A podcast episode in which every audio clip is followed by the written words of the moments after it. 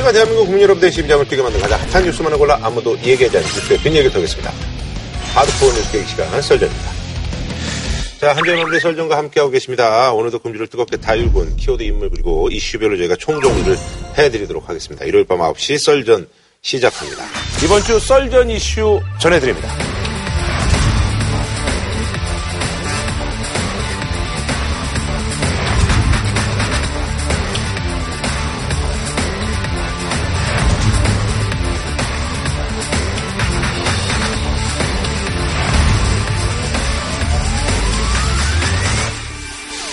자, 첫 번째 소식은요.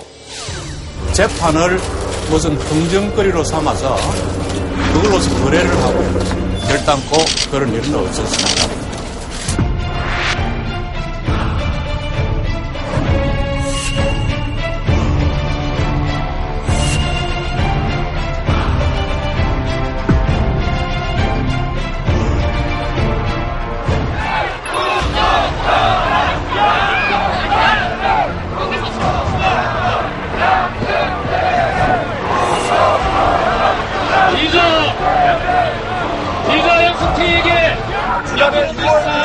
부당한 인사교육이나 재판에 반영도 없다고 말씀하셨는데 여전히 같은 입장이시죠. 그건 변함없는 사실입니다. 여기서 기자회견하시는 게 최정관들에게 논란 줄 거라는 생각 안 해보셨어요? 기자회견! 편견이나 선입감 없는 상황 시선에서 이 사건을 도와주셔서 감사하겠습니다.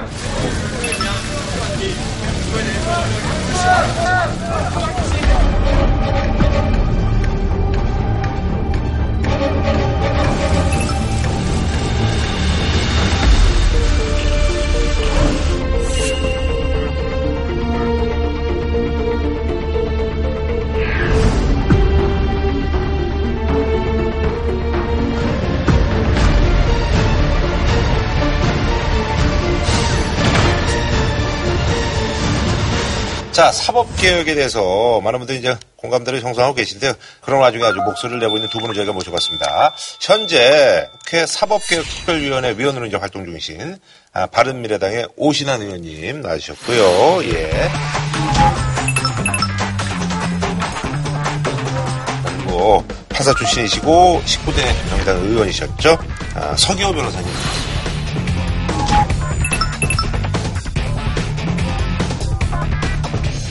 네, 안녕하세요. 아, 예. 아, 지금 이제 원에 계신데 어쨌든 이제 두 분은 이제 19대 국회 동기시네요. 예, 나이대도 네. 뭐 비슷비슷하시고. 예. 특별한 뭐 개인적인 뭐 친분이 있어요? 학번이 아마 같은 걸로 알고 있는데, 예, 89학번입니다. 88학번입니다. 아, 그래요? 괜히 얘기했어. 괜히 얘기했네. 예, 술을 친구를 오랬는데, 아, 아, 아, 아니, 저도 아, 제가 아마 7살에 학교를 그러니까 들어가서 후배 보니까 70년생이어가지고 아, 나하고 비슷하구나. 아, 아니 근데 저기 우리 오 의원님 같은 경우는 뭐 인물이 워낙 좋으셔서 뭐 많은 분들이 알고 계신데 한예종 출신으로 이제 장동건, 이성규 씨하고 대학 동기면 근데 이분들은 저보다 이제 나이가 어린데 이제 딴데 네. 다니시다가 가신 거예요? 그렇습니다. 아하. 제가 네, 대학 공대 다니다가요. 음. 네, 군대 갔다 와서 다시 학교를 음. 들어갔습니다. 이 연구원 첫 해 생기던 해에 일기로 들어가서 아하. 네, 장동건, 이성균, 뭐 오만석, 어, 맞아, 맞아. 네, 문정희, 진경 이런 친구들이 어. 동기예요. 황금 세대더라고. 그렇습니다.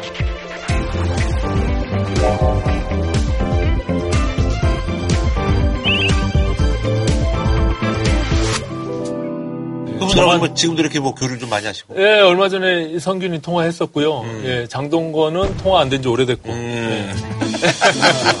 이런 인물이 좋잖아요. 그러니까 그 특이한 인력이시네. 예, 엉뚱한 짓 하고 있습니다. 아니 근데 우리 저 서변호 선생님 같은 경우는 사실은 여기저기 이제 방송 출연 많이 하시는데 섭외 전화 받자마자 야 이 서전에서 연락이 진짜 왔어야 되는 건데 기다렸다고. 입이 좀 간질간질했습니다. 아하 그래요 알겠습니다. 오늘 좀 말씀을 좀 많이 좀 부탁드리고요. 일단 이 주제를 다루기 앞서서 근원적으로 이게 법조 비리가 가능했던 이유. 일단 대법원장의 그 제왕적 권력에 집중돼 있는 음. 네네. 또 그걸 통해서 법원 행정처라고 하는 네네. 음. 기구를 좌지우지할 수 있도록 어, 생각하는 또 그런 구조가 음. 그런 구조적인 문제가 근본적인 어, 한계를 갖고 있지 않았나 저는 이렇게 생각합니다. 음. 네네. 네, 그렇습니다. 그 너무 고난이 비대했던 거죠. 근데 그거 외에도 또 한 가지 말씀드리고 싶은 거는 대법관 구성이 회기화돼 있었다라는 겁니다. 양승태 대법원장이 취임한 뒤에 네. 그 대법관들이 거의 보수 일색으로. 예, 채워졌습니다. 성향이. 이 진보 성향, 보수 성향, 중도 성향 이렇게 좀 균형 있게 채워졌으면은 양승태 대법원장 혼자만의 생각을 그렇게 관찰할 수 없는데 약간 견제가 됐을 텐데. 네, 견제가 전혀 안 됐던 겁니다. 아니 근데 이번에요 사실 이제 검 찰에 이제 출석하기에 앞서서 사실 이것 때문에 이제 많은 분들이 이제 비난 여론을 보태시기도 하는데요. 여기서 기자회견 하시는 게 후배 정관들에게 부담 줄 거라는 생각 안 해보셨어요?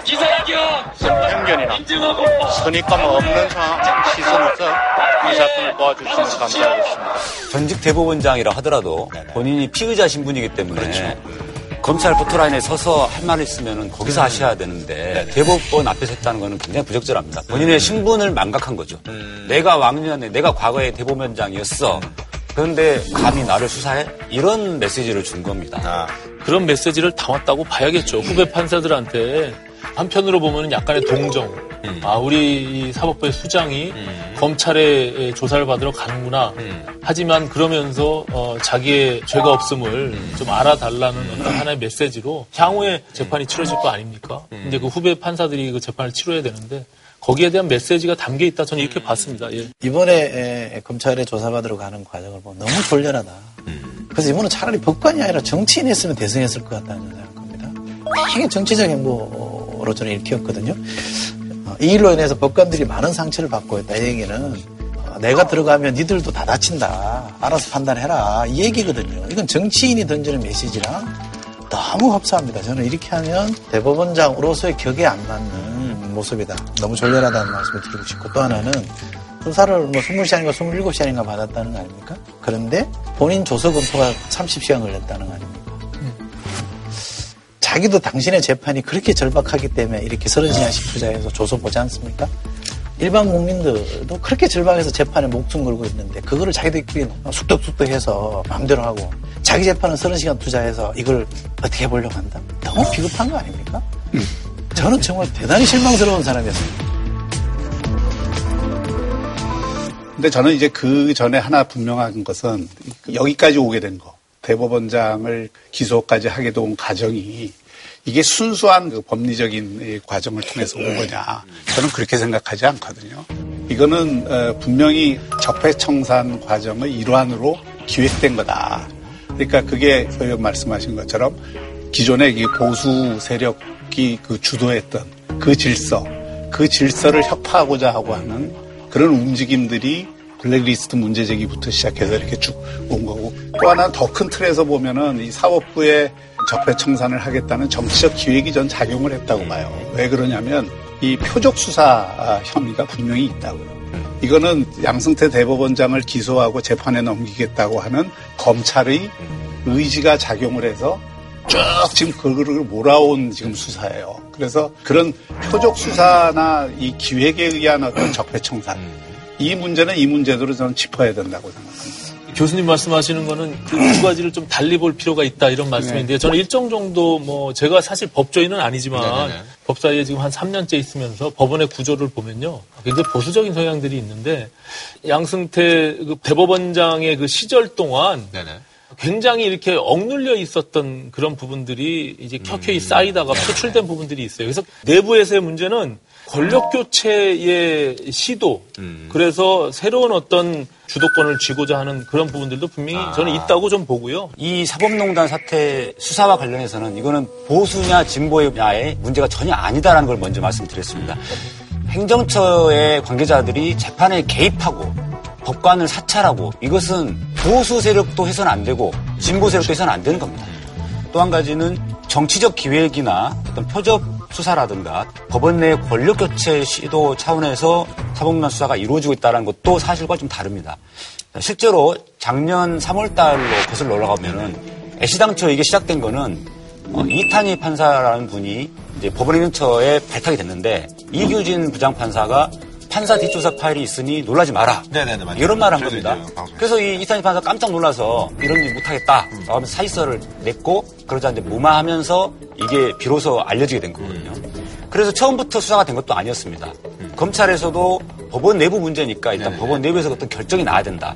그래서 1차 조사 거치고 2차 조사 거치고 3차 조사까지 거치면서 비로소 이게 단순한 법관 사찰 문제만이 아니라 재판 개인 문제까지 드러났다라는 것들이 문건 속에서 나오니까 법관 전국 법관 대표회의가 열려가지고 검찰 수사가 필요하다라는 네, 결의를 한. 거죠.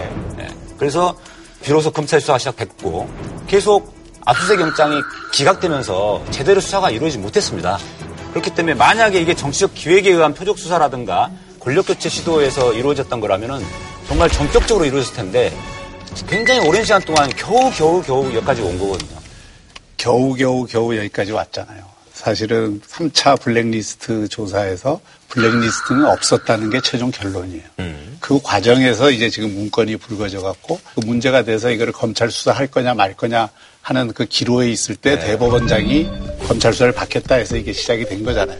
그러니까 이게 이 전체적인 과정을 보면은 그런 어떤 법원 내에서의 권력 교체라든지 전체적인 이 적폐청산의 구도 속에서 빠져나가 있는 게 아니라 그 안에 있는 거라고요.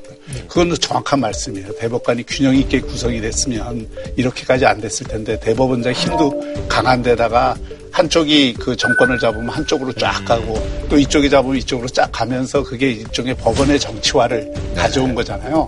그 법원의 정치화를 맺어야 되는데 그걸 맺지 못하고 이번 정권에서 또 하고 있다는 거 이게 문제라니까요. 그래서 법원의 정치화 문제를 자꾸 얘기하는 거예요. 네네. 뭐 좀 이렇게 소급해서 올라가 보면 저는 DJ 정부나 노무현 정부 때 법원이 저는 정치화됐다고 보지 않습니다. 유독 양승태 대법원장만 이 상고법원이라는 데 목숨 걸고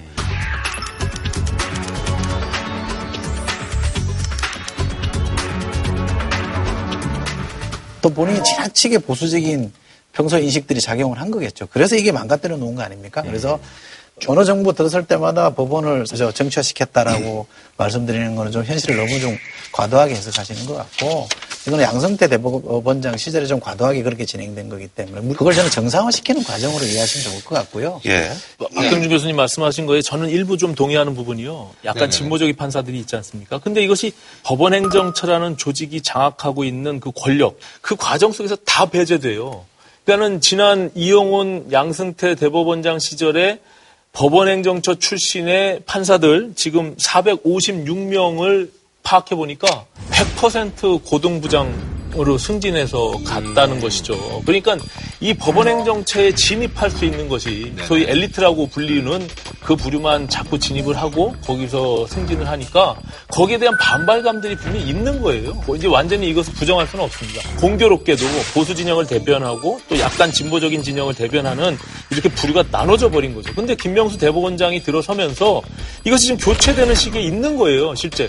이제 그런 문제가 복합적으로 마- 어, 여기에 엮여 있다. 네. 이렇게 보여집니다. 에, 그래서 이제 그 뭐 검찰이 이제 핵심 혐의 를 보는 게 이제 재판 거래 의혹인데 그 중에서도 이제 많은 분들이 이제 관심 있어 하는 게 양전 대법원장이 이제 일제 그 전범기업 소송을 맡은 김앤장 법률사무소 측과 재판 결과를 논의한 내용의 문건을 이제 확보한 검찰은 일본과의 외교 관계만을 고려했던 박근혜 정부 청와대와 상고법원 추진에 매달렸던 양승태 전 대법원장의 사법부가 서로의 이익을 위해서 재판을 늦춘 것이라고 의심하고 있습니다. 그 보수가 갖는 가치 중에 뭐 전 세계를 막론하고 애국 이런 거 되게 강조하지 않습니까? 애국. 일본과의 관계에서 이 강제노역하고 이런 것들은 사실은 애국적 관점에서 보면 굉장히 이 붕괴해야 될 상황인데 여기에 대해서 부당하게 개입해서 이거를 외교적으로 마찰을 일으키지 않기 위해서 상당히 무마해버린 거 아닙니까? 이건 옛날 용어로 하면 굉장히 매국적 행위잖아요. 그러면 이게 보수들이 더 화를 내야 될 텐데 이걸 왜 감사하는지 난 이해를 못하겠어요. 자유한국당의 그 서울대 교수 한 분이 가서 강연을 했는데 이거 제일 잘된 합의, 위안부 합의 이런 잘된 합의를 다 뒤집어 엎어가지고 정권이 바뀌어서 바로 잡아야 된다 이런 말씀 하시거든요. 아, 그런 분들이 그 강연을 할때 박수를 엄청 치셨다고 보도를 보니까 나와서 이건 보수의 가치 위반 아닌가 싶다는 말씀 드리고 싶은 거예요. 그거는 보수를 한쪽으로 몰아넣고 그 그렇게 아니, 보수가 애국 아니에요? 애국이 그게 무조건 애국의 국익이 어디에 있느냐에 따라서 달라지는 거지 그거는.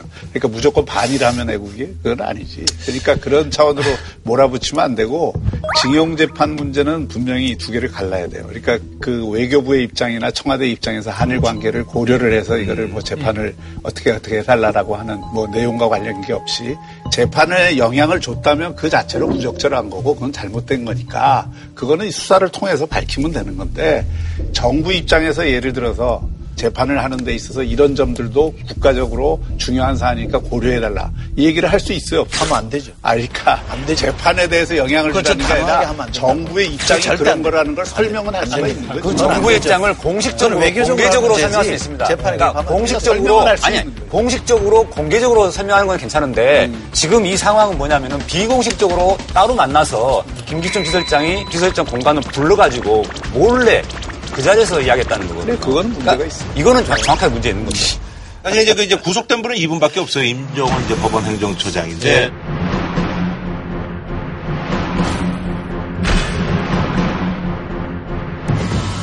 사실은 임종원 법원행정처 차장이라는 지위가요. 음. 굉장히 독특한 지위입니다. 지금 대법원장의 직속 비서실장의 역할을 하는 사람이 차장이에요. 음. 그래서 저는 양승태 대법원장과 임종원 어, 법원행정처 차장과는 서로 모르고 하기는 좀 어려운 상황일 것이다라고 추측하는데요. 제가 한 가지 이 말씀드리고 싶은 거는 제가 요 국정감사 때 했던 내용인데요. 좀 작아서 안 보일 거예요. 요 차장은 역대 차장의 80%가 아, 대법관이나 헌법재판관으로 가는 그 직통 통로가 되는 것입니다. 그래서 대법관에 대한 재청 권한을 대법원장이 갖고 있잖아요. 이 차장은 대법원장의 충성을 안 할래야 안 할 수 없는 아, 그런 예, 구조가 예, 되어 있어요. 왜냐하면 자기는 대법관으로 가야 되니까 헌법재판관으로 가야 되니까 네, 말씀하신 대로 예, 대법원장이 직접 이 행정처 차장에게 네네네. 지시하는 경우도 생길 수 차장. 있고요. 예, 예. 어, 실제로 제가 최근에 어떤 분한테 들은 이야기인데 어, 임종원 차장이 구속되기 전에 음. 예, 어떤 분한테 그런 이야기 했다고 합니다. 굉장히 서운한 감정을 양승태 대법원장이 됐어요. 아하. 예, 전혀 안 챙겨주고 자기한테 다 모든 것을 다 뒤집어 씌워놓고는 전혀 챙겨주지도 않을 뿐더러 알아서 하라는 그런 태도다라는 거죠. 마치 그 양승태 대법원장은 노태우 대통령처럼 전혀 안 챙겨 밑에 사람을 안 챙겨줘가지고 어, 바로 구속되고 그 다음에 전두환 대통령은 그 굉장히 많이 챙겨줘가지고 많은 사람들이 그 밑에 측근들이 이런 말씀 잘안 하시고 불러. 안 불렀거든요. 예. 인문의 제가- 일패인데? 뭐 인문의 일패야. 그렇습니다. 그래서 양승태 대법원장이 그래서 지금 사실 판사들 사이에서 아, 평이 인심이. 별로 안 좋습니다. 아. 인심이 별로 안 좋습니다. 지금 묵비권 행사하고 있는 임종원 전 차장이 뭐 다 그럼 볼 수도 있겠네요. 그러니까 약 간은 일부는 어, 양승태 대법원장이 직접 지시한 내용들은 불렀을 가능성이 아, 있습니다. 신경이 좀 변화가 있을 수 있다. 아니 근데 임 전 차장이죠. 기소 혐의 가운데서 뭐 여기 당사자가 계시더라고요. 우리 서부 당사님과 관련해서 그러니까 임종훈 차장에 대한 추가 공소장이 나왔는데 네네네. 거기에 국회의원이 다섯 명이 나옵니다. 그러니까 네네. 근데 저는 재판 개입의 피해자로서 공소장이 나오고요.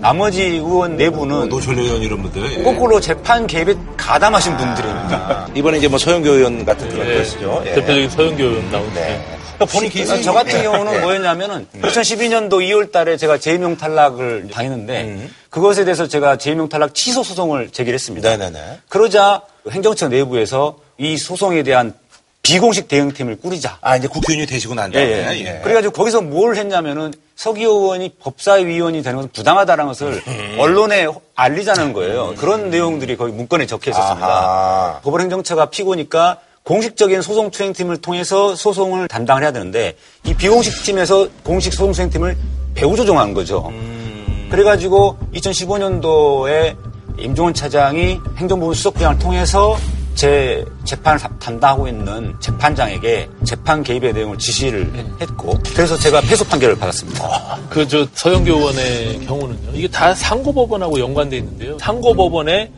법안을 국회 대표 발의해서 어, 발의를 하거든요. 제1법안 소위에서 법안을 다루는데 이게 의사결정 과정에서 뒤로 밀려요. 특히 서영교 의원은 이것을 공동 발의를 해놓고서 굉장히 유보적이고 약간 반대적인 입장을 보이니까 임종원 법원행정처 차장이 전담 마크맨입니다. 이 서영교 의원은. 이것을 서영교 의원은 알고 있었던 거예요. 그래서 본인의 선거 연락사무소장의 아들의 문제, 강제 추행죄를 청탁을 받고 파견 나온 부장판사에게 이야기를 하고 그 즉시 그 당시 법원행정처에 있는 기조실장한테 이메일이 전달되고 그 이후 북부지방 법원장을 통해 갖고 담당 판사에게 전달되는 요 과정들이 아주 상세하게 나와 있단 말이죠. 이, 이 부분은 굉장히 큰 문제예요. 물증이 확보되다 보니까 이거는 너무 명확한 청탁이 돼버리고 또 서영교 의원 같은 경우는 굉장히 구체적으로 그렇죠. 죄명 변경이라든가 또는 벌금형으로 선고해달라 이런 그 형의 선고의 내용까지 청탁이 됐던 거기 때문에 조금 심각한 부분이고 네네. 또 홍일표 의원님의 재판 개입 청탁도 있었는데 이 홍일표 의원님 같은 경우는 상고법원의 발의자이십니다. 그렇죠. 그러니까 법원행정처에서는 홍일표 의원님한테는 굉장히 신세를 지는 거예요. 고마운 분. 그래서 이분이 민사소송을 그 당시에 개인적으로 하고 있었던 게 있었는데 여기에 대한 법률 자문을 해준다든지 나중에 선거법 위반 이런 사건이 있을 때 법률 자문 같은 거 해준 부분이 또 있습니다. 네네. 알겠습니다. 그래서 이제 대법원이 일단 법원행정처 이제 폐지를 골자로 한 자체 개혁안을 이제 국회에 제출했는데 사개특위에서 논의가 이제 한차이거든요. 요거에 대해서 뭐 의원님이 이제 설명 좀 부탁드리겠습니다. 예, 지금 사개특위의 법원 개혁 소위원회가 구성되어 있는데. 그 핵심 내용은 결과적으로 문제점을 안고 있는 법원 행정처를 폐지해서 이게 합의제 기구인 사법행정회의라는 것을 구성해서 이것을 외부 위원들과 내부의 법관들과 같이 해서 대법원장의 권한을 분산시키겠다라고 하는 부분들이 담겨 있는 것인데요.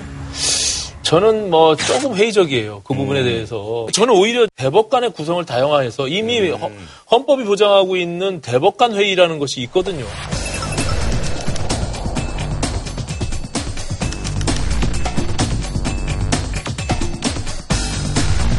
네. 대법관 회의를 민주적이고 투명하고 공개적으로 해서 의사결정을 하면 되지. 대법관들도 대법원 재판을 담당하는 분들이기 때문에 이분들에게 사법행정의 권한을 주어지면 또 다른 문제가 생깁니다. 그래서 대법관들도 오로지 대법원 재판만 전담하게 해서 사법행정 부분을 따로 떼서 사법행정회의를 구성해서 여기서 하자는 거고요. 근데 법원행정처의 법관들은 일체 거기에 있을 이유가 없어요. 어느 나라도 법원 행정처에 이렇게 법관들이 35명이 들어가서 좌지우지하면서 모든 것을 통솔하는 그런 나라는 없습니다. 그래서 이런 부분들을 전체를 걷어내는 쪽으로 가는 것이 맞지. 사법부도 독립된 상권분립 국가에서 외부에 또 다른 사람들이 들어와서 의사결정을 하는 것이 결국 재판에 또 영향을 미칠 수 있는 소지가 저는 분명히 있다. 저는 이렇게 보고 있는 것입니다. 예, 법원 행정처 내에 판사들이 상관하면 안 된다라는 점에서는 동의하고요. 그 굉장히 중요한 부분입니다. 재판을 담당해야 될 판사들이 사법행정에 관여를 하다 보니까 이런 사법농단한테 벌어진 거거든요. 판사들은 오로지 재판만 하도록 전념하게 해야 되고요. 혹시 외부 인사들에 의한 어떤 재판 개입이 있을 수 있지 않냐라는 것들이 우려가 되는 건데 그것은 공개적인 사법행정회의라고 하는 합의체 기구에서 회의를 통해서 이루어지는 것이기 때문에 그런 부분은 우려는 저는 없다라고 생각합니다. 지금 그 말씀은 대단히 중요하다고 생각해요. 재판과 행정을 분리시켜줘야죠. 대법원장하고 법원 행정처가 하나가 돼서 판사 인사권을 전부 예, 이 독점을 맞아요. 하는 거니까 이 구조를 깨려면 별도의 회의체가 저는 필요하다고 보고요. 이걸 제대로 분리해 줄 수 있느냐 없느냐가 제왕적 대법원장 제도를 바꾸느냐 안 바꾸느냐 시금석인데 이번 안에 보면 대법원장이 여정리 심의 의결기구의 의장이고 그럼 뭐가 달라지냐 이거. 네 네 네. 뭐 대법원장의 제왕적 권한을 어떻게 끊어낼 수 있느냐 제일 중요한 문제인데 지금의 대법원의 개혁안은 사실 은 굉장히 부족하죠. 네. 그 점에서는 저도 동의하고요. 이제 김명수 대법원장이 철저한 사법개혁을 하려는 의지가 좀 부족하지 않느냐 이런 비판을 많이 받고 있는 부분입니다. 문제는 이제 저항적 구조도 문제이긴 하지만 그걸 맡아왔던 사람들이 그걸 가지고 농단하는 측면도 분명히 있는 거거든요. 현재적 조건에서도 법관들이 제대로 양심과 법에 따라 재판할 수 있는 그런 문화라고 그럴까요? 그런 기풍을 만들어내는 것도 대단히 중요하기 때문에 이것만 되면 나머지 다 풀린다 이렇게 접근하지 않고 가면 좋겠다고 생각합니다. 사개특위에서 이제 그 검찰개혁 법안과 관련해서 이른바 이제 그 공수처 뭐 문제 논의했다는데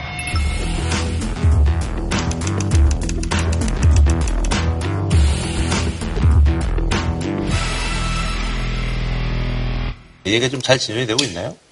공수처 잘 안 되고 있습니다. 제가 검찰개혁 소위원회 위원장인데요. 네네네. 공수처는 자유한국당에서 설치에 대해서 어, 거의 당론 수준으로 반대하고 있는 그런 입장입니다. 검경수사권 조정은 오히려 이제 한국당 내에서도 완전하게 배제하고 있지는 않기 때문에 검경수사권 조정에 조금 몰두하고 그 다음에 공수처에 대한 문제들을 또 합의를 이뤄나가는 것이 어떨까 이렇게 생각을 합니다. 공수처에 대해서는 참 안타까운 이야기인데요. 이게 사실은 진작에 됐어야 될 부분이고 이미 10년 전에 날 노무현 대통령. 시절에 나왔을 때부터 이미 통과됐었어야 될 법이 아직도 통과 안 되고 있습니다. 그 결과 제가 지금 서지현 검사님 사건을 민사 사건을 대리하고 있는데 이 서지현 검사 사건처럼 본인이 강제추행을 당했음에도 불구하고 말을 못하는 상황이 되- 벌어진 겁니다. 공수처가 미리 10년 전에 있었다고 하면은 이런 문제 생겼을 때 당연히 설정 검사는 공수처에 신고를 했을 것이고 그러면 철저하게 수사가 이루어질 수 있단 말이죠.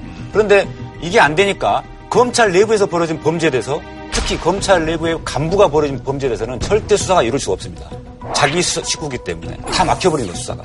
그래서 이 공수처는 정말 빨리 예, 설치돼야 되고 자유한국당에서 계속 반대하는 것 같은데 정말 심각합니다. 네. 알겠습니다. 예. 한 줄평 뭐네 분께 듣고 마무리 짓도록 하겠습니다. 예. 저는 양승태 전 대법원장한테 한 말씀 드리고 싶은데요. 정치 프레임에 숨지 마십시오. 낭랑 거철입니다. 네. 정치로 하지 말고 법대로 하고 제도로 완수하자. 네. 대한민국 헌법 제1조에 모든 권력은 국민으로부터 나온다고 되어 있습니다. 그런데 지금까지 사법부 권력만큼은 예외였습니다. 이제는 정말 사법부 권력도 국민이 참여하는 국민 주권 원리가 실현돼야 합니다. 네. 사법개혁은 시대적 과제이며 소명이다 이렇게 생각합니다. 지금 국회에서 사개특위를 통해 가지고 논의를 하고 있는데요. 이 부분만큼은 꼭 유의미한 성과를 내서 국민의 사법부 다시 신뢰를 얻는 그런 사법부를 만들도록 저도 최선의 노력을 다하겠습니다. 네, 알겠습니다. 오늘 나와주셔서 감사합니다. 예, 고맙습니다. 고맙습니다. 예. 자, 오늘 말이죠. 이철희 의원님이 이제 국회 일정상 자리를 비우게 돼서 오늘 이분을 모셔봤습니다. 전직 아, 충신 추막, 그리고 현직 아, 국회 안의 아, 피오, 예. 그리고 표창 의원님 모셨습니다. 예, 반갑습니다. 네, 예. 안녕하세요. 네.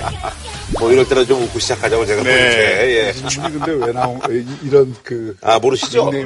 왜 나온 거예요? 이게 저기 국회 안에 피오는 요즘 그 피오라는 친구가 표씨거든요. 그래서 이제 그렇게 저희가 이제 붙여봤고, 춤신 춤왕은 모르세요? 지난 대선 때 제가 어, 춤추다. 춤으로 유, 유세를 했고요. 그 결과 이제 그모 잡지에서 그 댄스 왕을 뽑았는데 전진 씨를 이기고 진짜, 진짜 일을 하지 마시고. 알겠습니다. 오늘 표현이가 한번 정치권 소식을 한번 얘기를 나눠보도록 하겠습니다. 자, 민주당 그 손혜원 의원이 투기 의혹으로 이제 탈당했습니다. 그리고 또 얼마 전에 이제 이번 주에 2차 기자회견을 어, 했는데 논란은 계속 뭐 나오고 있습니다. 그래서 이번에 준비한 금주의 논란은요.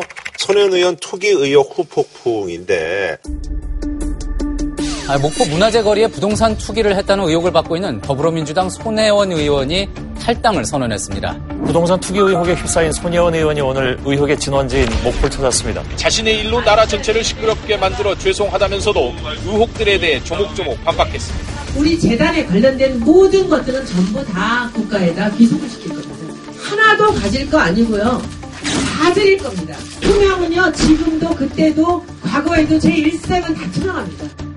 야 3당은 되레 의혹만 더 키웠다며 국정조사가 불가피하다고 공세를 이어갔습니다.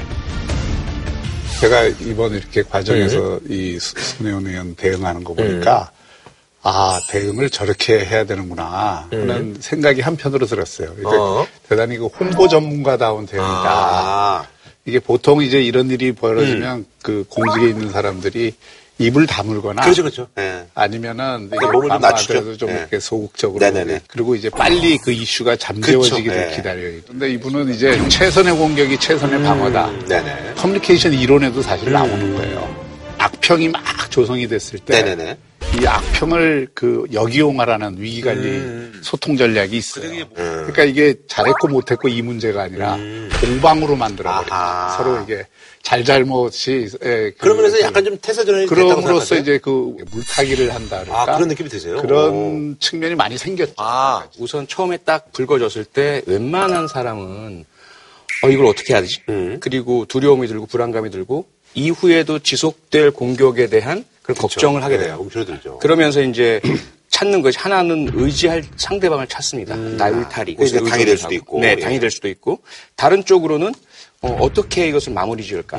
사과를 해야 될까? 음. 네네. 아니면 침묵을 할까? 손혜원 의원은 정반대예요. 어. 바로 그냥 공격으로 치고 나가거든요. 울타리 버리고. 네. 어. 그러면서 이제 요즘 흔히 말하는 프레임 전쟁을 하는 거죠. 음. 그러니까 투기라는 프레임으로 공격해 들어오니까 이번은 그게 아니라 토건족들의 아하. 음모 이런 예, 예, 프레임을 예, 예, 걸어요. 예, 맞아요. 양 프레임이 딱 붙어버리면 일반 국민들의 정서상에서는 어 투기 나쁘지 싫지 그런데 보이는 모습이 어, 투기랑 어울리는 장소가 아니란 말이에요. 그런 그러면서 다른 논란이 이 부분은 흐려, 흐려 져 가고 그렇게 되다 보면 그 다음에 남는 것은 사실은 그 실체가 없어지는 상황이 생길 수가 있어요. 그런 일환에서 이제 목포의 두 번째 기자회견도 이제 그렇게 어, 그럼요. 거죠? 그 목포 두 번째 기자회견은 상당히 성공적이었다고 저는 음. 봐요. 왜 그러냐면 일단 목포 시민들의 입장에서는 목포를 네네네. 위해서 힘쓴 사람이라는 이미지가 있죠. 네네네네. 음. 그러니까 그 목포 시민들의 정서는 소년원에 대해서 상당히 그 우호적인 네네네. 어떤 동정심을 음. 가질 수밖에 없잖아요. 그리고 또 실제로 거기서 초점을 싹 이렇게 바꾼다고요, 항상. 공적 지위를 부적절하게 이용해서 음. 사적 이익을 챙기거나 또는 거기에 도움을 받았느냐. 음. 이게 쟁점인데 네. 이분은 계속 진정한 사- 나전칠기와 목포 사람을 알아달라. 이렇게 계속 얘기를 하는 거거든요. 그거는 쟁점을 묘하게 이렇게 틀어놓는 그 효과를 가지고 아 그러니까 사람들이 적어도 아 저분이 나전 칠기와 그 목포 그 사람은 문화재에 뭐 있구나. 대해서 이 그 노력을 한 거는 사실이구나. 이 정도만 되더라도 많이 희석이 됩니다. 예. 그리고 제가 보니까 후원금이 이 과정에서 다 채워졌잖아요. 며칠 만에 다 채워졌죠. 며칠 만에 1억 5천만 원이 다 채워졌어요. 이게 일종의 트럼프식 대응이라고요. 음, 트럼프 대응은 주류 언론이 아무리 공격해도 니들 다 가짜 뉴스라고 트위터에다가 그냥 본인 그저 얘기를 갈게 되는 예. 거잖아요. 그러면 본현 의원도 이번에 보면 어, 비슷해요, 굉장히. 하나씩 다 불러내갖고 싸우는 거예요. 그렇게 되면 구도가 형성이 되고 그 구도 형성 속에서는 공방이 되고 공방이 되면서 알게 모르게 자기 지지층도 생기는 거예요. 그게 또 이제 정치적인 현재 그 여당과 야당 간의 어떤 정치적 공방이 결합이 되면 처음에 공분을 샀던 것만큼 소년 의원이 여론전에서 완전히 불리하다. 이렇게 그 이야기하기도 어려운 지점들이 생기는 거예요. 또 하나가 이제 자신감의 부분인데요. 이게 자신감이 없으면 그래도 못해요. 그렇죠. 겉으로의 그 프레임이나 공격 전술만으로는 이길 수가 없는데 자신감의 근거를 제가 봤을 땐 두 가지 같아요. 하나는 어, 내용에서 자신 있다. 어, 사실 본인도 그 벌써 2년 전에 이미 공개를 했거든요. 난 나전칠기 지금 벌써 뭐 수십억 원 모아놨고 이거 기증할 거고 그런 태도를 계속 유지해 오셨어요. 그래서 아무리 끝까지 가봐야 어, 내가 크게 문제될 건 없다라는 자신감이 하나 있는 것 같고 또 하나는 잃을 게 없다라는 거죠. 본인은 첫째 정치를 계속하지 않겠다라고 계속 했고 그럴 아. 생각도 없고 언론의 수비를 맞아서 이미지 나빠 나빠져 봐야 뭐안 나가면 그만인데 뭐 안 나갈 거고 그러나 그러나 이거는 어, 좀 이렇게 분명히 갈래를 타서 얘기를 네. 해야 된다고 생각을 해요. 손혜원 의원의 나전칠기 사랑 그리고 또 목포와 같은 도시의 도심의 그런 문화의 거리를 형성을 해서 그 도심 재생을 하고 그 선의가 있었다는 것에 대해서는 오케이. 근데 과연 손혜원 의원이 그렇게 선의를 가지고 한 행동이 정당화될 수 있느냐? 그거는 별개의 문제다. 이거예요. 선의를 갖고 했다 하더라도 그 공직자가 해서는 안 되는 범위의 일들이 있는 거거든요. 이 범위의 일들에 대한 의식이 거의 없다. 아, 이 점에서는 저는 분명히 지적이 되고 비판을 받을 소지들이 많다고 생각해요. 아니, 그런 부분에 있어서 이제 같은 날 이제 금태섭 의원도 이런 얘기를 했고. 이익 충돌 문제요. 예. 당내에서도 부정적인 뭐 저런 뭐 대응 방식이라든 이런 거에 대해서 쓴소리 하시는 분들이 좀 꽤 있잖아요. 그러니까 그런 시각 당연히 존중해야 되겠죠. 다만 어, 박 교수님 말씀이나 이익 충돌 문제를 제기하시는 분들의 틀은 국회의원이 지켜야 할 금도라는 선에서 출발을 하거든요. 네네네. 윤리적이고 도덕적인 부분인 거죠. 손혜원 의원 같은 경우는 현실에서 낙후되고 개발되지 못하고 버려지는 근대 유산 문화재가 훨씬 더 크게 다가온 거예요. 그래서 뭐 틀이고 뭐가 난 필요한 거 할 거야 라는 것으로 하셨거든요. 조금 더 들어가서 그러면 불법이냐? 고발이 되었지만 아마 검찰 수사 거쳐 재판 거쳐 유죄 네네. 판결 낼 가능성 거의 없다고 봐요. 아, 그렇게 보시는 거예요? 예, 예. 박 교수님도 그렇게 생각하세요? 그 김영란법에서 이익 충돌 그 원칙이 국회의원들한테는 적용이 안 되도록 빼버렸어요. 네. 그. 법안 심사 과정에서 그런 것 때문에 이익 충돌의 뭐 법적 적용은 받지 않죠. 대신 공직자윤리법이라든지 네네. 부정부패 방지법이라든지 여러 가지 법에 이 걸 저촉되는 에, 여지가 있기 때문에 지금 이제 그건 검찰 수사를 통해서 밝혀질 거고 그 전에 사실관계를 좀 더 명확히 해야 되는데 왜냐하면 창성장이라고 하는 네네네. 현실적으로 이- 그 비즈니스를 하는 그거를 사갖고 운영을 하고 있잖아요.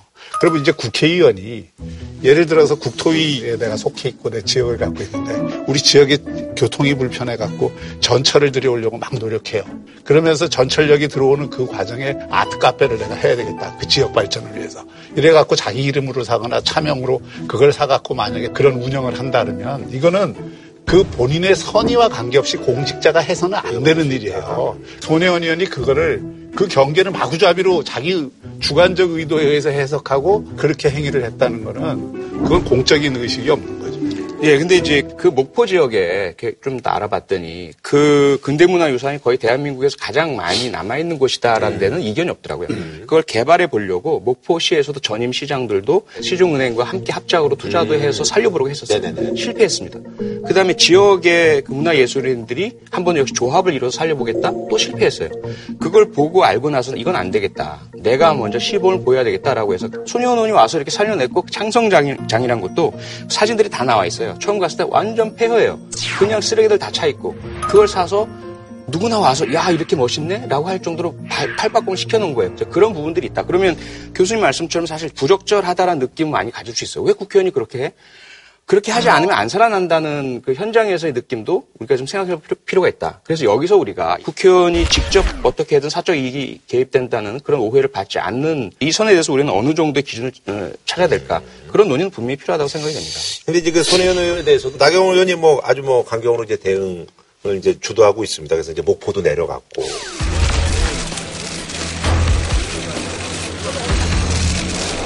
네, 저희가 이곳에 방문한 것은 정말 목포를 위한 개발이 되고 목포를 위한 재생이 되어야 된다고 생각했기 때문입니다. 실질적으로 여기에 노른자위 땅의 18%, 그 노른자위 땅의 18%가 소니언 어, 일가의 땅인 것은 잘 아실 겁니다.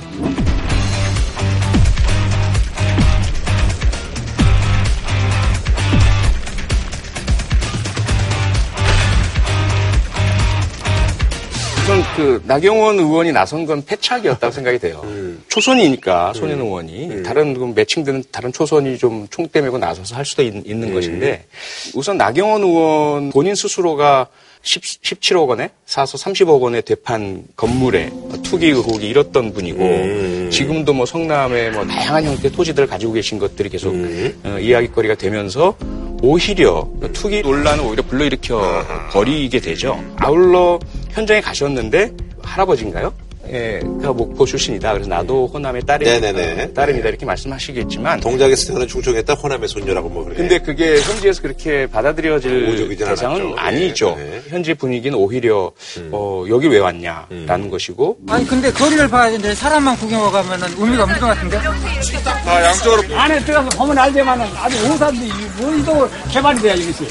이런 말만 듣고 이제 돌아 올라오신 부분이 있어요. 그래서 그런 것들을 모두 종합을 하면 전략적으로나 정책적으로나 패착이었다. 그렇게 생각이 됩니다. 그러니까 이제 그 자유한국당이나 나경원 의원이 손혜원 의원한테 좀 배워야 돼요. 자유한국당도 전체 이 그 판을 보고 뭐가 가장 날카로운 공격 지점인가를 선택을 해서 네네네. 거기에 집중적으로 조사를 했어야 되는데 그런 거는 별로 보이지 않고 이거를 싸잡아 갖고 막 이게 대통령 부인하고도 네네네. 연결했다가 막 그, 이게 판을 키우겠다는 성급한 그 욕심이랄까 이런 이런 게 앞서다 보니까 그냥 어, 리벙벙하게막 이게 공격을 하는 모양이 됐어요.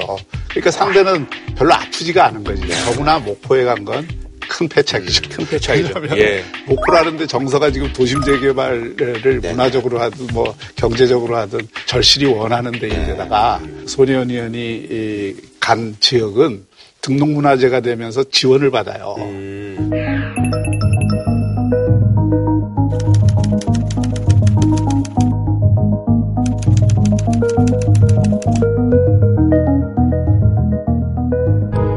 그 지원을 받으면은 나름대로 경제적 이익이 그렇죠. 되잖아요. 거기 가면 현지 사람들은 그걸 대환영하고 이거 지금 되려고 하는데 다 된 밥에 이그 재뿌리는 식으로 어, 된다고 생각 안 하겠어요. 두 번째는 목포라는 데가 어떤 데입니까? 자유한국당에 대해서는 그렇죠. 굉장히 그 예, 않는 정치적 고향이고 뭐 예. 누가 밑에서 그런 예, 기획을 했는지 모르지만 그 기획한 사람이 좀 혼나야 될 저는 이렇게 봐요. 오히려 나경원 대표랑 자유한국당 지도부가 목포를 감으로써 사람들의 머릿속에 있는 비주얼라이즈된 이미지 자체가 일반적인 도시가 아니라 목포의 낡은 폐허가 된 그곳으로 확 바뀌어버린 거예요. 그러면서 상당히 많은 그 여론들이 어 처음에 생각한 거랑 다른데 이런 효과가 분명히 있죠. 검찰 조사 남은 거죠? 그러니까? 예, 그러니까 어차피 고발이 들어갔으니까 뭐그 조사를 해서 그랬지만 법적으로 뭐 문제가 얼마나 되느냐 이 여부와 관계없이 공직 관이나 공주윤리. 공직자로서의 윤리를 확립하는 계기로 삼았으면 좋겠고요. 정말로 부적절하고 영향을 미쳐서 안 좋은 결과를 만들어낸 거라면 그건 책임을 져야 될 테고요. 또 오해라면 좀 불식이 돼야 되겠죠. 네. 알겠습니다. 그리고 이제 청와대가 21일 날 일부 뭐 인사를 단행했는데 여기 이제 눈에 띄는 이름이 있습니다. 얼마 전에 이제 뭐 비서실장 그만두고 이제, 이제 휴식을 취하겠다라고 이제 기자들 앞에 쓰셨는데 임종석 전 실장이 이제 외교 특보에 위축이 되면서 뭐 13일 만에 이제 청와대로 이제 다시 들어왔어요. 뭐 야권에서는 지금 이게 뭐냐 10일 만에 다시 들어오고 해서 휴가 받은 거냐 뭐 이렇게 이제 비판을 하는 그런 상황입니다. 예. 어, 꼭 그렇게 볼 일은 아니고요. 근데 이제 보통 이제 비서실장 끝나면 좀 쉴 시간을 음. 줘야 되는데 너무 이렇게 바트게 특보로 임명해서 그러는데 특보라는 거는 상근직이 아니고요.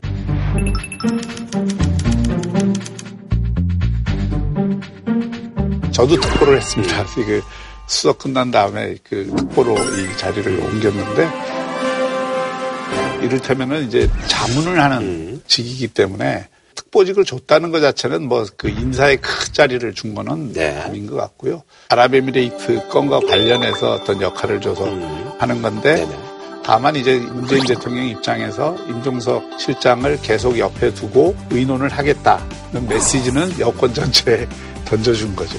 네. 아랍에미리트 연합과 관련된 그 저희가 경제적으로 대단히 중요하잖아요. 작년에도 떠들썩했었죠. 예, 이제 원전 문제도 있고 그다음에 석유 문제도 있고 또 하나는 이제 국방 네, 협력 맞습니다. 문제가 어려웠는데 그걸 임종석 실장이 가지고 있는 아랍에미리트 연합과의 그 연결고리로 상당히 어, 유연하게 잘 풀어냈고 그 부분에서 상당히 외교 특보로서의 효용성이 있는 것 같아요. 어, 다른 한쪽으로는 아무래도 뭐 총선이겠죠. 비서실장제 마치고 이후에 그럼 임종석 실장 행보가 어떻게 될 것이냐. 어, 많은 분들이 당연히 이제 다음 총선 비판인데 그게 이제 지역이라는 문제가 있으니까 쉽게 빨리 결정되기 어려운 측면이 있고 근데 그냥 마냥 그, 논리긴 또 그렇고. 예, 아무런 보직 없이 그냥 있, 있자니 어, 그 공백에 대한 우려도 있고 두 허리 가지- 관리도 좀 해줄 겸해서 아무래도 그렇죠. 그렇죠. 그래서 아, 두 예. 가지가 다 있지 않나 뭐. 그런 생각이 좀 듭니다. 알겠습니다. 그리고 사실 이제 그 가장 유명한 행정관이잖아요. 탁현민 행정관이 이제 결국 이제 사표를 던져서 지금 뭐 출근도 안 하고 있다고 그러더라고요.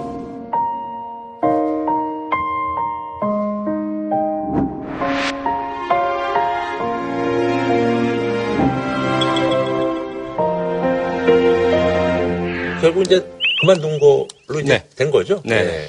후임으로 어, 예전에 이제 KBS PD였던 서수민 PD 물론 이제 본인은 거절했다고 합니다만 근데 탁현민 행정관이 상당히 정말 그 머리가 좋은 분 같아요. 그러니까 청와대 이벤트라는 게 잘 먹히는 시기가 있고 그게 잘 안 먹히는 시기가 있어요. 지금 이제 좀 고난의 시기라고 볼수 그러니까 있겠죠. 예. 이게 처음에는 대통령 지지율도 높고 국민들도 기대를 갖고 뭔가 새로움을 요구하는 분위기들이 있잖아요. 거기에 조금만 새로운 어떤 방식으로 과거와는 다르게 하면 그 효과가 그냥 팍 그렇죠, 나는 그렇죠, 예. 거죠.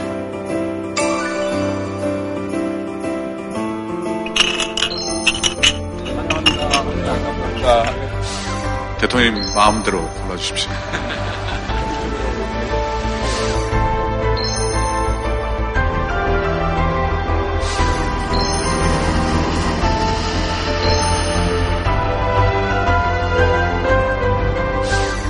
근데 그게 이제 한 2년 되면서 대통령 지지율도 떨어지고 그 이벤트가 여러 번 하면 식상함도 생기고 이런 과정에서 이제 더 이상 안 먹힌다는 거를 본인이 저는 더 잘 안다고 생각하고 그러니까 놓아달라고 한 것 같고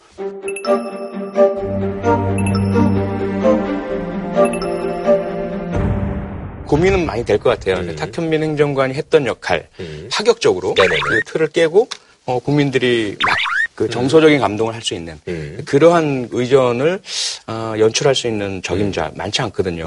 그리고 그런 분들은 사실 본인들이 굳이 거기 가서 그렇죠. 예, 뭐 예. 정치적 색채를 띠거나 맞아요, 맞아요. 커리어에 예. 허- 흠이 능력자들 많으신데 뭐 굳이 이제 뭐하러 거기 거기 가나. 예. 음. 이런 생각들도 있, 기 때문에 후임자가 상당히 좀 어려울 것 같습니다. 네 네, 알겠습니다. 자, 그리고 이제 자유한국당 이제 황교안 전 총리가 입당하면서 홍준표 전 대표도 면제하고 하면서 뒷방에 앉아서 대통령 놀이하던 사람이다. 뭐또 병역 문제도 이제 문제가 될 것이다. 뭐 이런 얘기도. 김무성 뭐 의원도 출마한다는 얘기가 있고 뭐 김병준 위원장까지 얘기가 많습니다. 황교안 전 총리가 입당을 하면서 당권 경쟁 구도가 오동을 친 거죠. 생각보다 치열하죠. 친박의 대세를 그 황교안 총리 쪽으로 이 가져가게 되면 싸움은 굉장히 싱거워지잖아요. 그러니까 그 대세를 꺾기 위한 지금 각 후보들마다 모든 공격의 초점은 황교안 에, 전 총리로 쏠릴 수밖에 없는 지금 그런 환경이라고 봐요. 근데 김병준 비대위원장이 출마하지 않겠다 네. 이렇게 선언을 하면서 황교안 그리고 홍준표 이분들도 출마하지 말아야 된다. 황교안 전 총리 이번에 출마 가능성과 관련하여 걱정이 많습니다. 오세훈 시장에 대해서 문제점 역시 여러분들이 알고 계실 겁니다. 홍준표 대표에 관한 이야기도 어떤 부담이 되는지 당원들이 다 알고 계신다고 생각합니다. 어떻게 하실 생각이십니까? 제가 지금 이렇게 이야기를 했는데 제가 출마를 할 수 있겠습니다. 이렇게 물귀신 작전을 쓰시면서 과연 그렇게 될까의 의문은 좀 있고요. 김병준 위원장 이제 불출마 선언한 네. 거는 다행이라고 봐요. 근데 뭐하러 또 사족처럼 그 다른 이- 사람을. 그 다른 사람 불출마 를 붙였을까? 충정은 이해가 돼요. 이게, 이게 조기에 당권 경쟁이 마치 대권 경쟁인 것처럼 되면서 또 분열이 될까봐. 또는 황교안 총리 같은 경우 도로 침박당되는 네, 아니냐 프레임이 이런, 씌워질까봐, 예. 이런 어떤 우려 뭐 그런 충정은 이해되는데 이미 그거는 열차 떠난 뒤의 얘기거든요. 다 대표 나오려고 입당한 사람들 보고 대표 나오지 말라 그러면 조금 공허하게 들리고요. 네네.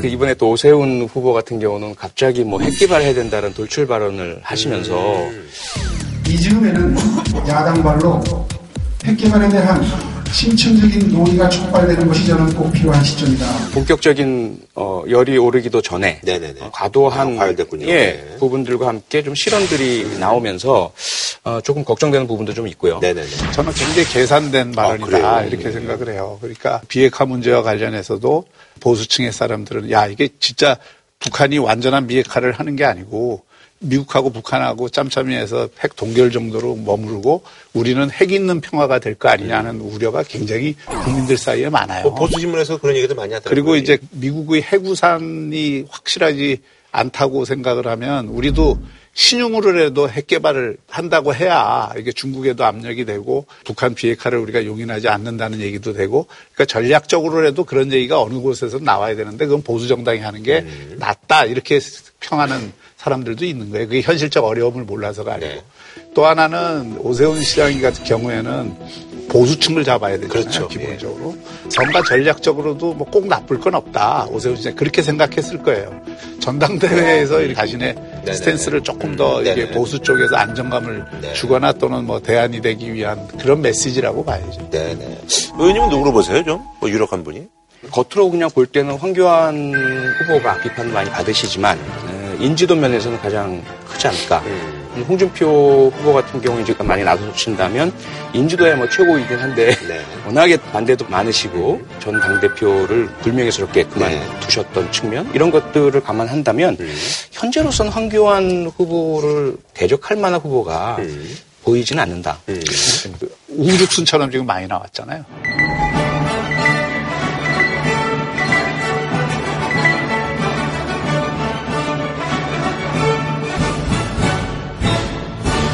그러니까 이것도 바람직한 현상은 아니거든요. 교통정리가 필요해요. 그래서 자유한국당도 선관위가 구성이 돼서 몇 사람을 뽑아서 본선에 올리는 그 과정이 필요할 것 같습니다. 네.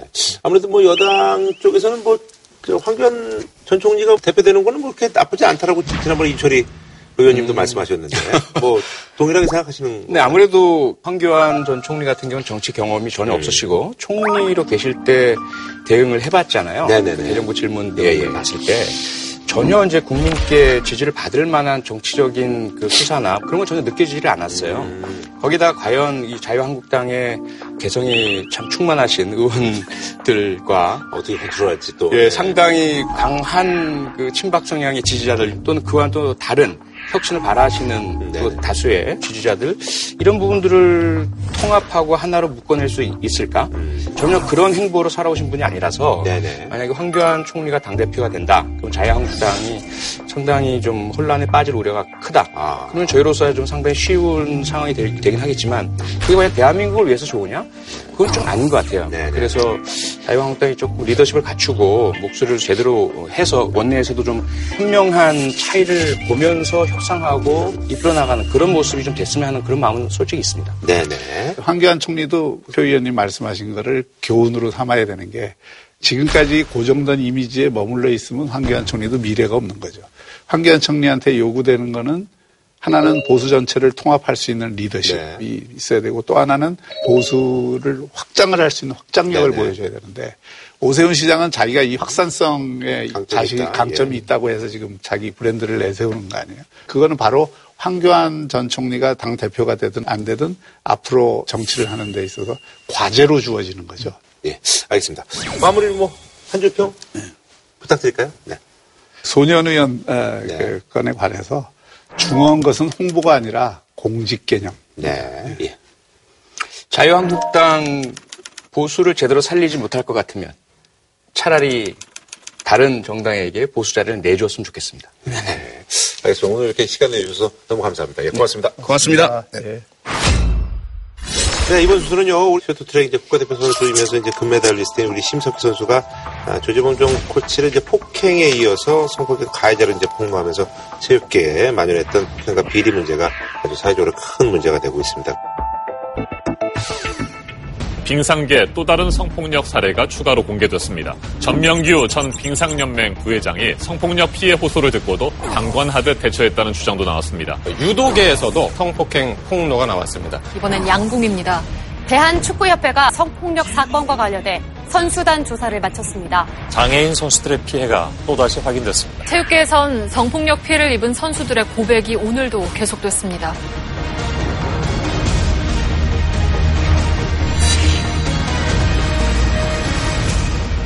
그래서 이번에 준비한 절대 권력 체육계 명함인데요. 뭐 이쪽 분야 또 전문가를 모셨습니다. 제2의 심석기 방지를 위해서 일명 운동선수 보호법을 대표 발의하신 우리 안민석 의원님 오늘 나와주셨습니다. 예, 반갑습니다. 네, 안녕하세요. 예.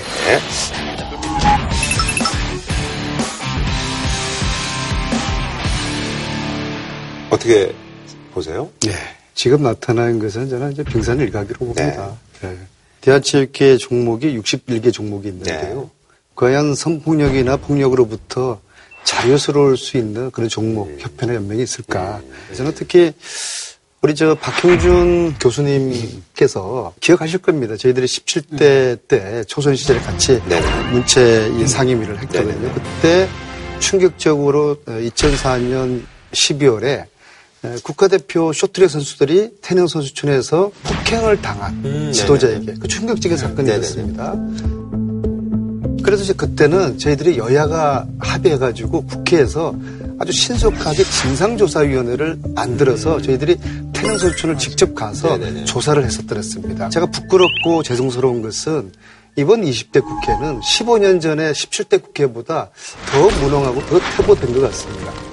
국회가 지금 아무 일도 안 하고 있어요. 그래서 제가 지금 보다 못해 참다 못해 청문회라도 해야 되겠다.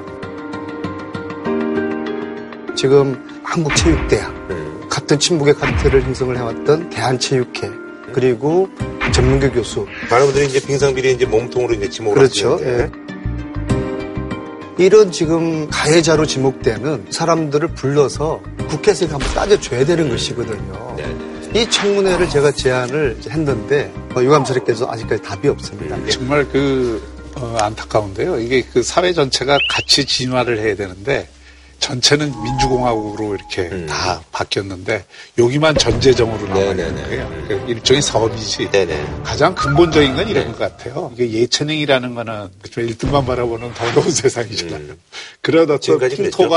조성이 되고 그게 한 번도 고쳐지지 않은 상태에서 다른 나라들은 다 그걸 고치고 그렇게 해서 즐기는 스포츠 그 속에서. 자기가 좋아해서 잘하게 되는 이런 시스템으로 바뀌었는데 우리는 여전히 도제 형식의 그 속에서 줄을 잘 서서 발탁이 돼야 또 잘할 수 있는 기회를 얻고 이런 그 맞아요. 재생산 구조가 한 번도 안 바뀐 것 같아요.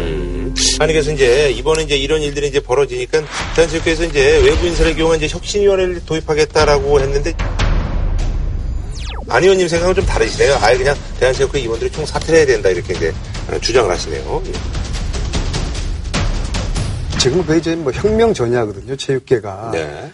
예, 국민들의 분노가 하늘을 찌르듯 하고 이제 선수들 때려서 딴 메달 이런 거 이제 하지 말자. 어? 그런 네. 이제 공감대가 충분히 형성되지 않았습니까? 자, 그러면 어, 개혁은 두 가지가 이제 필요합니다. 물론 제도 개선을 해야죠. 근데 제도 개선하기 전에 인적 쇄신을 해야 되는 겁니다. 인적 쇄신 없이 제도 개선만 하겠다는 것은 사실 어느 정도 책임을 안 지는 거 아닙니까? 전명규 교수 저렇게 지탄을 받고 있는데도 한국체육대학 국립대학교 교수로 그들이 있단 말입니다. 그리고 어, 협회나 연맹을 관리 감독할 책임 지고 있는 대한체육회장 사과만 있지 사퇴하겠다는 생각은 죽어도 안 하고 있습니다. 제가 그래서 팻말을 하나 네네. 준비를 해왔는데요. 이기흥 이제 회장이시죠? 레리 프랍스터. 네. 어, 이분이 지난해까지 미국 올림픽 위원회 위원장이었고 미국 IOC 위원이었습니다. 네네네. 근데 지난해 이제 미국 스포츠계에서 충격적인 사건이 발생했죠. 이제 미국 스포츠계에서 충격적인 사건이 발생했죠. 미국 국가대표 체조 선수들을 팀 닥터 했던 사람이 선수들을 성추행을 해가지고 성폭력까지도 있었고요. 그래서 무신형을 받았어요. 그래서 거기에 대한 책임을 지고 올림픽 위원장 이분이 사퇴를 합니다. 네네네. 그런데 에, 지금 대한체육회장께서는 전혀 사퇴는 하지 않겠다. 사과는 100번이라도 하겠다. 이것은 국민들에게 설득력을 주기가 어렵죠. 어, 이 대한체육회가 체육인들이 선거를 뽑은 회장이죠. 그렇기 때문에 본인 네. 스스로가 그치 결정을 하지 않으면 네. 도리가 없는 것이죠. 네, 문체부에서도 자신들이 어떻게 할 수 있는 성을 뽑았기 그건 때문에. 아니죠. 예. 그러니까 이제 정부 예산이 들어가니까 공적인 감시는 할 수 있을지 몰라도 또 다시 제가 불편한 진실을 말씀드리면요. 이 대한체육회는 정부 예산이 3,400억이 들어갑니다. 100%가 국민의 세금으로 운영된 조직이면은 정부와 국회의 의견과 정책과 방침에 충실해야 되지 않겠습니까? 근데 지난해 국감에서 대한체육회가 개혁이 돼야 된다. 그래서 개혁 방안을 국회에 제출해 달라. 그 요구를 수차례 했습니다. 저도 위원장석에 앉아서 제가 요구를 제 기억으로 한 네 번을 했던 것 같습니다. 제가 들어주, 들어, 듣고 있지 않습니다. 즉 말하자면은 정부도 우습게 알고 국회도 우습게 하는 저는 지금 이 상황에서는 대한체육회가 앞으로 뭘 어떻게 한다고 할지라도 그게 말, 말잔치일 뿐이죠. 실질적으로 어떤 변화를 이끌어낼 수 있는 그런 동력은 이미 상실했다고 근데 보고 이제 있습니다. 자칫 잘못하면 이 문제 모든 거를 대한체육회장 한 사람의 개인 문제, 개인의 어떤 그 입지 문제로 네네네. 이걸 제기를 하게 되면 오히려 그게 너무 문제를 협소화하는 거 아니냐. 책임 문제는 결국 자기 임기 동안에 어떤 심각한 문제가 생겼다면 그 책임을 지는 게 마땅한데 이거는 지금 그런 정도 문제가 아니라 굉장히 오랫동안에 걸쳐서 생긴 문제들이 지금 표출이 되는 거잖아요. 그래서 이거를 제도 혁신의 문제로 접근을 해야지 개인에 대한 공격으로 가면은 조금 이 말씀에 대해서는 좀. 생각이 좀 틀린 게요. 네네네. 자, 미국 같은 경우에는 올림픽위원회가 미국 체육협회하고 네. 분리돼 있어요. 한국 같은 경우에는 대한체육회하고 올림픽체육회하고 하나로 돼 있어요. 대한민국에서 체육 대통령이고 체육의 절대 권력자입니다. 그리고 모든 연맹과 협회에 예산을 다 지원을 하는 그런 막강한 권한을 가지고 있기 때문에 철저하게 인적 쇄신을 해야 된다. 선 책임, 예. 후 대안 마련 그런 순서로 가야지 제대로 된 변화를 가지고 있을 수 있을 거라고 보는 것이죠. 이게 사실 그 이번 그 성폭행 사건을 포함해서 체육계의 4대 비리라고 보통 얘기하잖아요. 조직 사유와 성폭력, 내지는 폭력, 그 다음에 승부조작, 그리고 입시 비리, 4대 비리라고 보통 얘기되는 건데 이건 굉장히 구조적이고 제도적인 거란 말이에요. 그 다음에 그 안에 이 조직 문화의 문제라든지 뭐 여러 가지가 이게 결합되어 있는 건데 그래서 큰 틀에서 지금 이제 판가리 할 때가 됐다고 생각합니다. 지금 현재 한국의 체육의 판은 이게 유신 시대부터 시작된 이게 아주 올드된 판이에요. 그래도 좀 정리를 한번. 해왔습니다. 네, 이렇게 뭘 보시죠. 예. 구판과 심판인데요. 이제 심판은 제가 좀 궁금해 하시라고 제가 좀 이따 가려줬습니다. 좀 예. 이따가 열겠습니다. 이 구판에서는 지향하는 게 스포츠 강국입니다. 스포츠 강국에서는 스포츠가 국가를 위해서 존재하는 나라는 것이죠. 작지만 이제 뭐 네. 예, 국기 그러니까 선양, 선수들은 메달이 가장 우선이죠. 뭐 때리거나 성폭력하거나 메달 많이 에, 만들어내는 지도자 그리고 뭐 선수가 메달만 많이 따면 최고예요. 이 올드판에서는 무슨 공부입니까? 무슨 인권입니까? 오로지 새벽부터 밤까지 운동만 시키는 것이죠. 청춘을 국가를 위해서 희생을 했으니까 그 선수들이 국제대회에서 딴 메달에 대해서 국가가 보상을 네, 해주는 연금. 것이죠. 음. 국가가 올림픽 금메달 따면 얼마 주는지 혹시 아세요? 지금 한 100만 원 주잖아요. 맞습니다. 예. 음. 평생 줍니다. 이런 나라가 전 세계에 없어요. 예전엔 꽤 있었던 것 같은데 요즘은 진짜 예. 즉 이게 지난 30년 전에 이게 구 동구 사회주의 국가가 몰락하면서 없어진 제도를 동독이로 옛날 메달 엄청 많이 땄던 나라자 그게 태릉 선수촌도 다 그 그렇습니다. 시스템이죠. 예. 선수들은 메달을 따는 도구로 기계로 그렇게 전락하고서 그런 속에서 성폭력이라든지 폭력이 용인돼 왔던 것인데 이제는 이제 판을 바꿔야 되는 것이죠. 새로운 판으로 바꿔야 되는 것이죠. 새로운 판이 궁금하십니까? 네네네. 예. 새로운 판이 궁금하십니까? 네네네. 예. 예. 자, 예. 이 새로운 판은 스포츠 강국이 아니라 스포츠 선진국을 지향을 합니다. 네. 스포츠 선진국 아까 말씀하신 생활체육 같은 것들, 예. 스포츠가 국가가 아니라 국민을 위해서 존재하는 것이고요. 당연히 메달보다는 국민 건강을 우선시하는 그런 스포츠가 되는 것입니다. 당연히 학생 선수들은 수업을 해야 되고 공부와 운동을 병행을 해야 되고 그리고 선수들에 대한 인권이 중시가 돼야 되고 그리고 선진국처럼 동네에 스포츠 클럽이죠. 클럽을 음. 만들어서 운동을 원하는 남녀노소 모든 국민들이 스포츠 클럽에서 운동할 수 있는 이런 이제 시스템을 만들어줘야 되는 배드민턴 같은 거는 것이죠. 많이 이제 뭐 되고 그래요. 네, 생활 스포츠.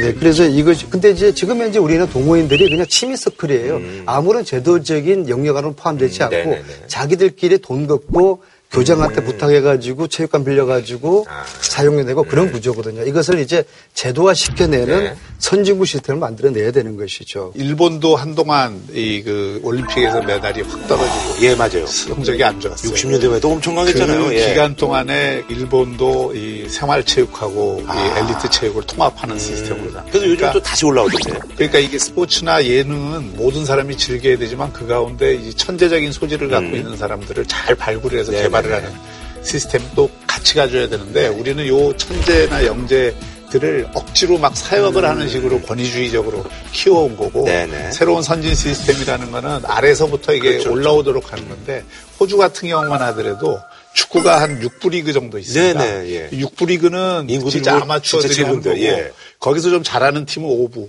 4부, 맞아요. 3부, 2부, 1부가 바로 프로 축구예요. 네, 정점이죠. 1부부터 6부까지가 다 분리돼 있는 게 아니라 이게 다 연결돼 있어요. 그러니까 아마추어 가운데에서도 잘하는 애들은 5부, 4부, 3부, 2부, 1부까지 올라갈 수 있는 그게 바로 선진국 스포츠 모델이죠. 아, 그래서 말이죠. 문체부에서요, 체육계 비리 근절 방안으로요, 스포츠 인권 특별조사단을 구성하기로 했네요. 마지막으로 하시고 싶은 말씀 들으면서 뭐 마무리 짓는 걸로 하도록 하겠습니다. 예. 예, 지금은 이제 광풍이 지금 몰아치고 음. 있죠. 근데 이제 그동안 여러 차례 광풍이 불었어요. 음. 예를 들어서 이미 2003년도에 천안초등학교 축구부 합숙소에서 9명의 어린아이들이 불에 타서 죽었어요. 아, 예, 예, 예. 그때 이 판가리를 할 수 있는 기회였거든요. 2004년에 국가대표들이 맞았을 때도 판가리를 할수 있는 기회였고 또 2007년도에 심지어 프로농구 여자 선수가 성폭행을 당하지 않았습니까? 그때도 이 판가리를 못했어요. 그래서 이번에 이 온몸으로 저항하고 인생을 다 던져서 절규하는 이 선수들 이 한둘이 아니고 가해자에 대해서는 아주 가차없이 처벌하는 무관용 원칙을 적용을 어, 해서 다시는 이런 불행한 일이 되풀이지 않았으면 좋겠다라는 생각을 합니다. 지금은 이게 권위주의 시대의 잔재가 그대로 남아서 네네. 그 있는 건데 이제는 자유의 평안으로 스포츠계 전체가 나오도록 그런 계기가 됐으면 좋겠습니다. 알겠습니다. 오늘 나와주셔서 너무 감사드립니다. 예, 고맙습니다. 네, 감사합니다. 진한 국물 설렁탕 도가니탕 전문점 푸주옥 공무원 강의는 에듀피디 신선한 초밥 다양한 즐거움 쿠우쿠우에서 백화점 상품권을 드립니다. JTBC